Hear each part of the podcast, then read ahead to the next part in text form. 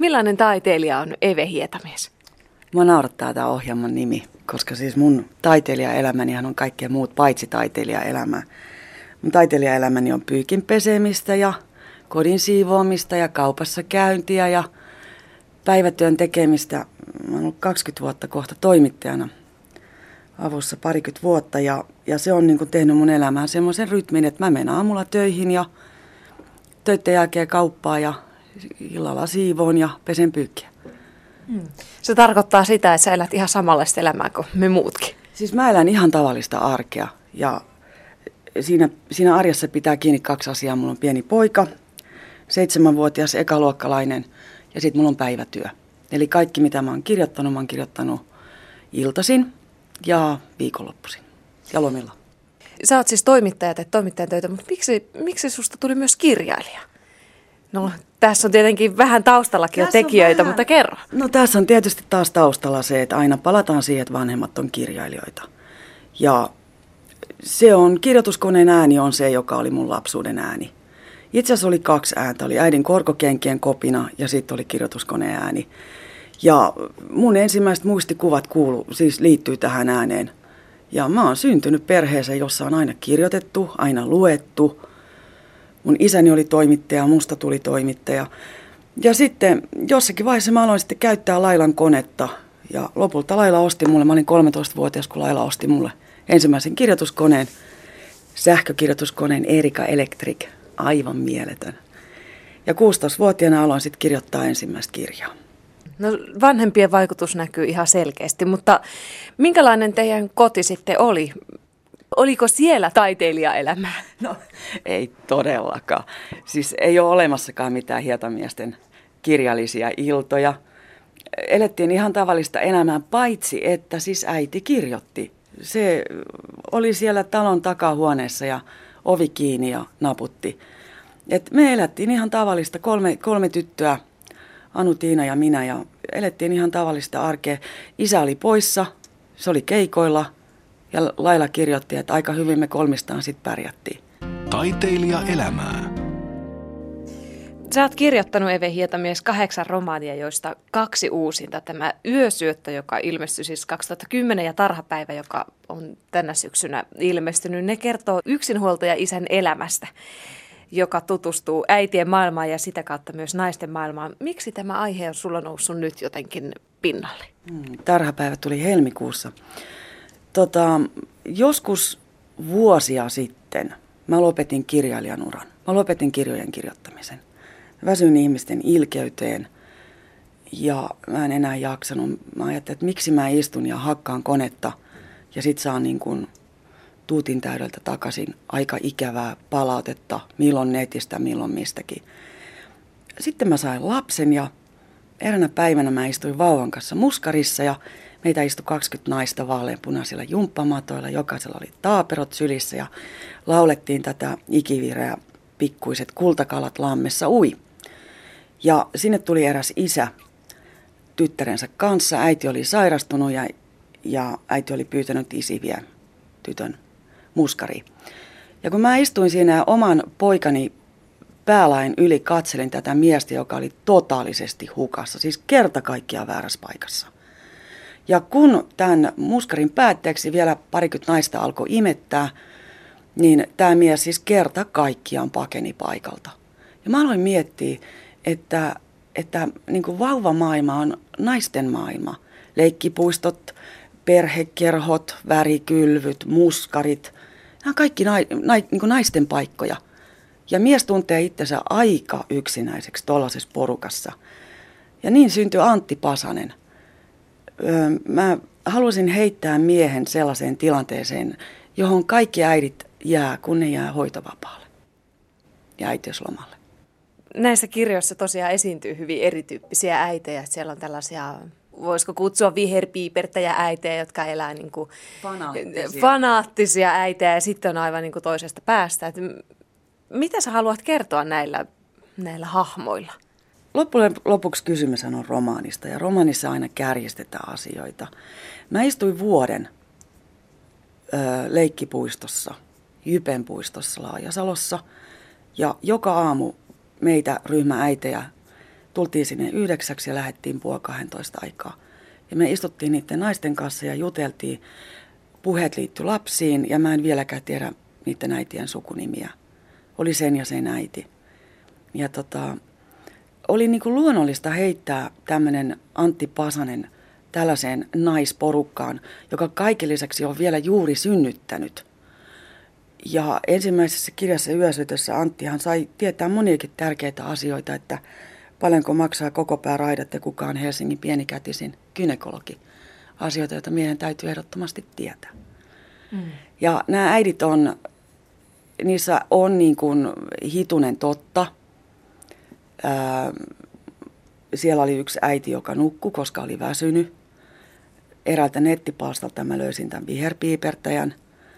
Et nämä, niissä on niin kuin totta ja, ja mielikuvitusta. Ne on semmoisia sekoituksia. No mielenkiintoisia tyyppejä. Äidit on aina mielenkiintoisia tyyppejä. Niin, no kuulostaa siltä, että äitien maailmassa on jotain semmoista, mitä sä kuitenkin halusit avata nimenomaan tämän Pasasen Antin miehen kautta. Antti ei ole mikään sankari. Se on ihan tavallinen äijä, jonka vaimo lähtee lätkimään sairaalan ulkopuolelta, jättää miehen kuusi päivää vanhan vauvan kanssa ja sanoo, että hoida sinä toi. Ja kun mä aloin kirjoittaa miehen silmin, niin oli tietysti kauhea rima, kunnes mä tajusin, että Antti Pasanen on tismalleen samalla viivalla kuin minä, kun mä kävelin ulos sairaalasta sen, ens, tai sen ensimmäisen ja ainoan vauvani kanssa. Mä olin yhtä pihalla kuin se. Ja siitä mä ymmärsin, että ei mun tarvitse kertoa mitään sankaritarinaa. Mä alan kertoa arjesta, tosin yksinhuoltajana on mies. Ja miehellä tietyt asiat ovat vaikeampia, esimerkiksi pienten neppareiden kiinnittäminen, koska kädet on niin isot. Ihan tosiaan arkisia havaintoja siitä elämästä. No sä oot myös kirjoittanut kirjan esimerkiksi keskenmenoista ja sä oot joskus kertonut, että sulla on itsellä taustalla useita keskenmenoja. Että, siis nämä on hirveän vaikeita asioita. Että sä tartut aika rohkeasti semmoisiin asioihin, mistä ei välttämättä kaikki edes haluaisi puhua. No silloin ei puhuttu. Mä oon saanut virallisesti kymmenen keskenmenoa, mutta epävirallisesti ainakin 30. Eli mä olin viisi vuotta raskana non-stop. Ja sitten syntyi poika ja tein elämäni tyhmimmän tempun ja kirjoitin keskimenoista kirjan. Itse asiassa mä siis kirjoitin kirjan ennen lapsen syntymää. Ja yhtä hyvin mä olisin voinut laittaa puukon jalkaa ja alkaa kääntää sitä. Mutta yllättäen sen lisäksi, että musta tuli tämän keskimeno manne kiinni, eli kun joku saa keskimeno, niin kaikki iltapäivälehdet soittaa mulle ensimmäisenä, mä oon lista ykkösenä. Mutta sen lisäksi se auttoi monia ihmisiä – et, että tuollaisessa tilanteessa aika moni nainen on yksi. 750 naista itkee joka kuukausi vessanpöntöllä tilastojen mukaan. Joka kolmas raskaus päättyy keskenmenoon. Mä nostin sen asian esiin, koska mä en itse tiennyt, että se on niin yleistä. Mistä sä sitten ammennat näitä, toki niin kuin omasta elämästä näitä ideoita, mutta miten, ne, kun sä oot toimittaja, niin sitten sähän teet mitä ihmeellisimmistä asioista ja mitä tavallisimmista asioista teet juttua. Ammennatko sieltä ideoita kirjoihin? Ähm, mä oon ensisijaisesti äiti, sitten mä oon toimittaja, sitten mä oon kirjailija ja viimeiseksi TV-käsikirjoittaja. Mä en koskaan sotke kirjailijan ja toimittajan työtä keskenään. Eli kun mä oon töissä, niin mä oon töissä ja kun mä kirjoitan kirjaa, mä kirjoitan kirjaa. Mutta nyt on käynyt silleen, että kieltämättä Antti Pasanen on tehnyt aika monta samaa keikkaa kuin minäkin ja haastatellut samat ihmiset jostain syystä. Ää, ideat tällä hetkellä siis tämänhetkisessä tilanteessa, niin ideat istuu keittiön pöydän toisella puolella. Eli tota, mä kirjoitan aika paljon ylös sitä, mitä seitsemänvuotias viisauksissaan aina välillä sanoo. Mä kerään ideoita, mä varastan, mä joka paikasta varastan, mutta mä pyydän luvan siihen – joku heittää jonkun hauskan tarinan, joku näkee hauskan unen, lapsi sanoo jotain, no lapset tietenkään, mä saan, se tietää miksi mä kirjoitan niitä ylös, mutta mä varastan asioita, lauseita ja käytän niitä sitten, jos käytän. Jos ajatellaan, että sä tapaat jonkun kiinnostavan ihmisen, joka ehkä herättää sinussa jotain ajatuksia, niin kuinka suoraan sä käytät sitten niissä kirjoissa näitä ihmisiä, näitä tarinoita? Joo, en, en ihmisiä käytä, mutta tarinoita kylläkin. Että jos joku kertoo jotain, jonkun hauskan tarinan, niin mä kysyn, että voiko mä varastaa ton Ja yleensä kaikki sanoo joo. Että tästä me nyt päästään tähän, tähän keskusteluun, joka on viime aikana käyty tästä kirjailijan etikasta ja moraalista ja näin, ää, ottamatta kantaa mihinkään kollegan tapaan tehdä töitä, niin mun mielestä se on kohteliasta, että jos, jos joku kertoo jonkun asian, niin kysy lupaa, että voinko mä käyttää tätä mun seuraavassa kirjassa. Jos ne on vitsiä, niin se on ihan eri asia, mutta jos joku kertoo jonkun tapahtuman, niin kyllä mä, kyllä mä aina kysyn, että, että voisiko mä laittaa ton. No Eve Hietämies, kun sä kirjoitat kirjaa, sä sanot, että sä kirjoitat iltasin, viikonloppuisin lomilla. Minkälainen prosessi se on, kun sä aloitat kirjan kirjoittamisen? Se on ihan kauhea. Jokaisen kirjan jälkeen mä käyn isäni kanssa saman keskustelun, että ei ikinä enää. Ja jostain syystä sitten taas jatketaan hommia. Siis kirjan kirjoittaminen on itsekurikysymys. Mä voin valita, katsoks mä televisio-ohjelman CS, CSIn vai, ist, vai istuks mä koneen ääreen ja kirjoitan. Se on ehdottomasti itsekurikysymys. Koska mä oon periaatteessa yksinhuoltaja, mun aviomieheni on töissä toisella mantereella, niin mä tarvitsen aika järjestetyn illan. Eli lapsi menee nukkumaan tai sänkyyn puoli kahdeksalta, mä luen sille, lapsi nukahtaa kahdeksalta, puoli yhdeksän mä menen koneen ääreen ja kirjoitan kymmeneen puoleen yhteentoista. Ja sitten mulle jää puoli tuntia aikaa lukea. Ja aamulla mä herään viideltä, joka ikinen aamu. Ja tätä kun yhdeksän kuukautta, niin niin kyllä sen jälkeen on aika onnellinen, että kirja on valmis ja voi katsoa telkkarista sen CSIn vihdoin ja viimein. Ja mä kun sanon, että se on, se on itsekuri kysymys, täytyy itse, tai täytyy ymmärtää se, että jos minä en sitä tee, ei kukaan tule selän takaa sitä tekemään. Aika useasti kysytään multa, että kuinka paljon vanhemmat, etenkin äiti, on auttanut kirjanteossa – ainoastaan yhdessä asiassa. Mä soitin sille kerran ja sanoin, että ei onnistu. Niin se sanoi mulle, että no ei sitä kukaan tule selän takaa tekee. Tämä on ainoa neuvo, jonka mä oon saanut kirjailijaurani aikana äidiltäni. Kukaan ei tule tekemään sitä sun selän takaa. Aika hyvä neuvo. No se toimii. Ja toinen asia on se, että mulla on sietokyky kasvanut. Silloin aikanaan, kun halusi olla kauhean dramaattinen nuori kirjailija, kirjoitti yöt ja näin, pläh, pläh, pläh niin tänä päivänä mä kestän sen, että mä teen töitä koko illan ja mä saan ehkä puoli liuskaa aikaiseksi. Se vie sitä eteenpäin. Joskus mä en saa sitäkään, joskus mä saan monta liuskaa. Mutta mä huomasin, että kun pojan jälkeen aloin kirjoittaa, niin mä, että täytyy kestää se, että teksti ei välttämättä etene niin kuin kymmenen liuskaa kerralla, vaan ehkä 20 riviä kerralla tai puoli liuskaa tai yksi liuska. Mm. Että kestää sen hitauden. No onko käsikirjoittamisessa sama juttu? Käsikirjoittaminen, TV-käsikirjoittaminen on tiimityötä. Siinä istutaan, mä oon nyt tehnyt kaksi, kaksi sarjaa äitini kanssa ja kaksi isäni kanssa. Kumpaakin mä oon joutunut, mua on pyydetty, mä en ole ehdottanut. Niin tota, siinä istutaan niin kuin nokatusten jossain lailan työhuoneessa ja, ja puidaan jotain ratsuväkirykmentin hevosten nimiä – et, et, et käsikirjoittamiseen tarvitsee aina peilin. Kirjailijana sä istut yksin siinä ja uppoat siihen maailmaan ja viet niitä ihmisiä eteenpäin. Taiteilija elämää. Evi Hietamies, meillä on tällä hetkellä Suomessa tosi paljon menestyneitä naiskirjailijoita ja esimerkiksi Sofi Oksasen ei tarvitse kertoa, että kirja ilmestyy, niin se saa ihmiset ihan hulluksi. Sitä odotetaan kuin nousevaa kuuta sitä kirja. Mikä meille on mennyt meille suomalaisille? Miksi kirjailijoista on tullut tämmöisiä tähtiä? Ei toki kaikista, mutta... Niin, ei toki kaikista. Sofia on tähti ja Sofia on tähtensä ansainnut. Kerta kaikkiaan nostan hattua sille naiselle. Se on fiksu, kaunis, järkevä, lahjakas. Ja se on kaiken onnensa ja menestyksensä ansainnut, koska se on myös nöyrä. Mä en usko, että me kauheita tähtiä ollaan. Mä oon aina sanonut, että siinä vaiheessa, kun aamu neljältä siivoo lapsen oksennusta kylppärin lattialta, niin voihan siinä leikkiä tietysti kirjailijaa, jos haluaa, mutta aika kaukana se on silloin nämä kirjailijan elämät. Mä luulen, että ihmiset rakastaa lukemista Suomessa edelleen.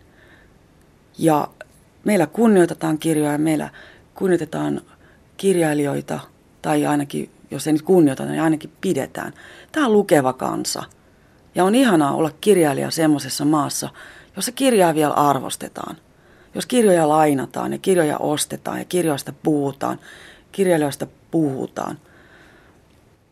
En mä nyt koe, että me mitään tähtiä oltaisiin.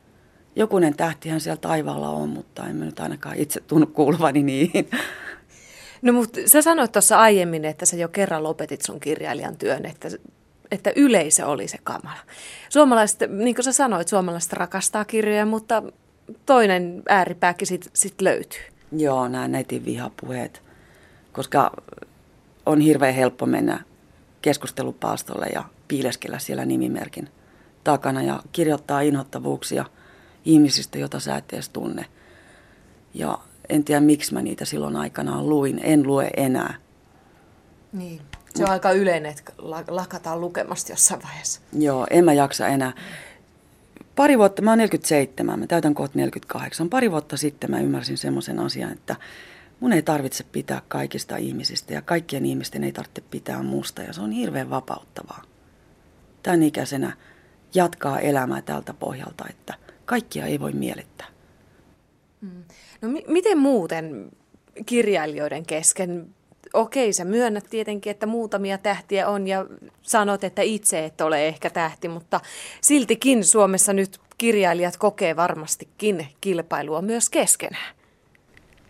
Mä en tunne hirveästi kirjailijoita. Mä tunnen enemmän toimittajia. Mä tutustun muutamaan uuteen kirjailijaan sen muutaman kerran kun mä johonkin tilaisuuteen, kustantajan tilaisuuteen meen. Mä en tiedä kirjailijoiden välisistä kilpailusta yhtään mitään, koska kuten sanoin, niin mun arkeni ja mun elämäni ja kirjoittamiseni on niin kaukana semmoisesta kirjailijan taiteilijaelämästä. Mä en käy seminaareissa, mä en käy, käy missään isoissa kirjailijajuhlissa, että mä elän hyvin, hyvin arkea ja hyvin tylsää elämää kerta kaikkiaan. Erittäin tylsää arkielämää. No, kirjailijaurassa on ehkä myös se hyvä puoli, että sä voit valita toinkin linjaa, että sä voit elää noin, jos sä haluat. Kyllä, mä oon valinnut tämän linjan, että mä en kauheasti liehu tuolla kirjailijaseminaareissa. Ei mulla ole, mitä mä siellä tekisin, mä tunne ketään enkä osaa sanoa yhtään mitään fiksua, niin tämä on parempi vaihtoehto, että mä elän tällaista vähän hiljaisempaa kirjailijan elämää. No Eve Hietamies, miten sä sitten rentoudut? Sulla on tiivis arki. Aamulla viideltä ylös ja sitten illalla viimeiseksi lukuhetken kautta nukkumaan. Miten sä rentoudut? Jaa, miten kunhan seitsemänvuotiaan yksinhuoltaja äiti rentoutuu. Öö, Okei, okay. tietysti mä rakastan lukemista – kerta kaikkiaan, siis kirjat on ne suurin intohimo. Mä luen eniten ehkä elämän, elämänkertoja. Sitten mä rakastan elokuvia. Kaikkein paras, jos niissä on vielä jotain avaruusolentoja. Mutta mä katon elokuvia ihan laidasta laitaa. Kohan siinä on liikkuvaa kuvaa, niin mä oon onnellinen. Ja mun uusin leluni on tämä kuuluisa iPad. Eli tota, kirjailijana mulle ja toimittajana niin kone on työväline – ja mulla ei ole siis kummassakaan tietokoneessa kotona eikä työpaikalla yhtään ainoata peliä. Ja nyt mä sain tämän iPadin ja mä istun joka paikassa ja tahon sitä ja pelaan kaiken maailman ihania pelejä. Se on, se on maailman mahtavin lelu. Koska se on, sal, se on sallittu lelu. Se ei ole niin kuin sidottu siihen tietokoneeseen. Ja helppo lelu ihana lelu. Me lapsen kanssa toinen makaa toisella sohvalla, toinen toisella sohvalla, kumpikin takoa iPadia. Eikä puhuta toisillemme tuntiin. Se on ihanaa. No se on suomalaisille helppo.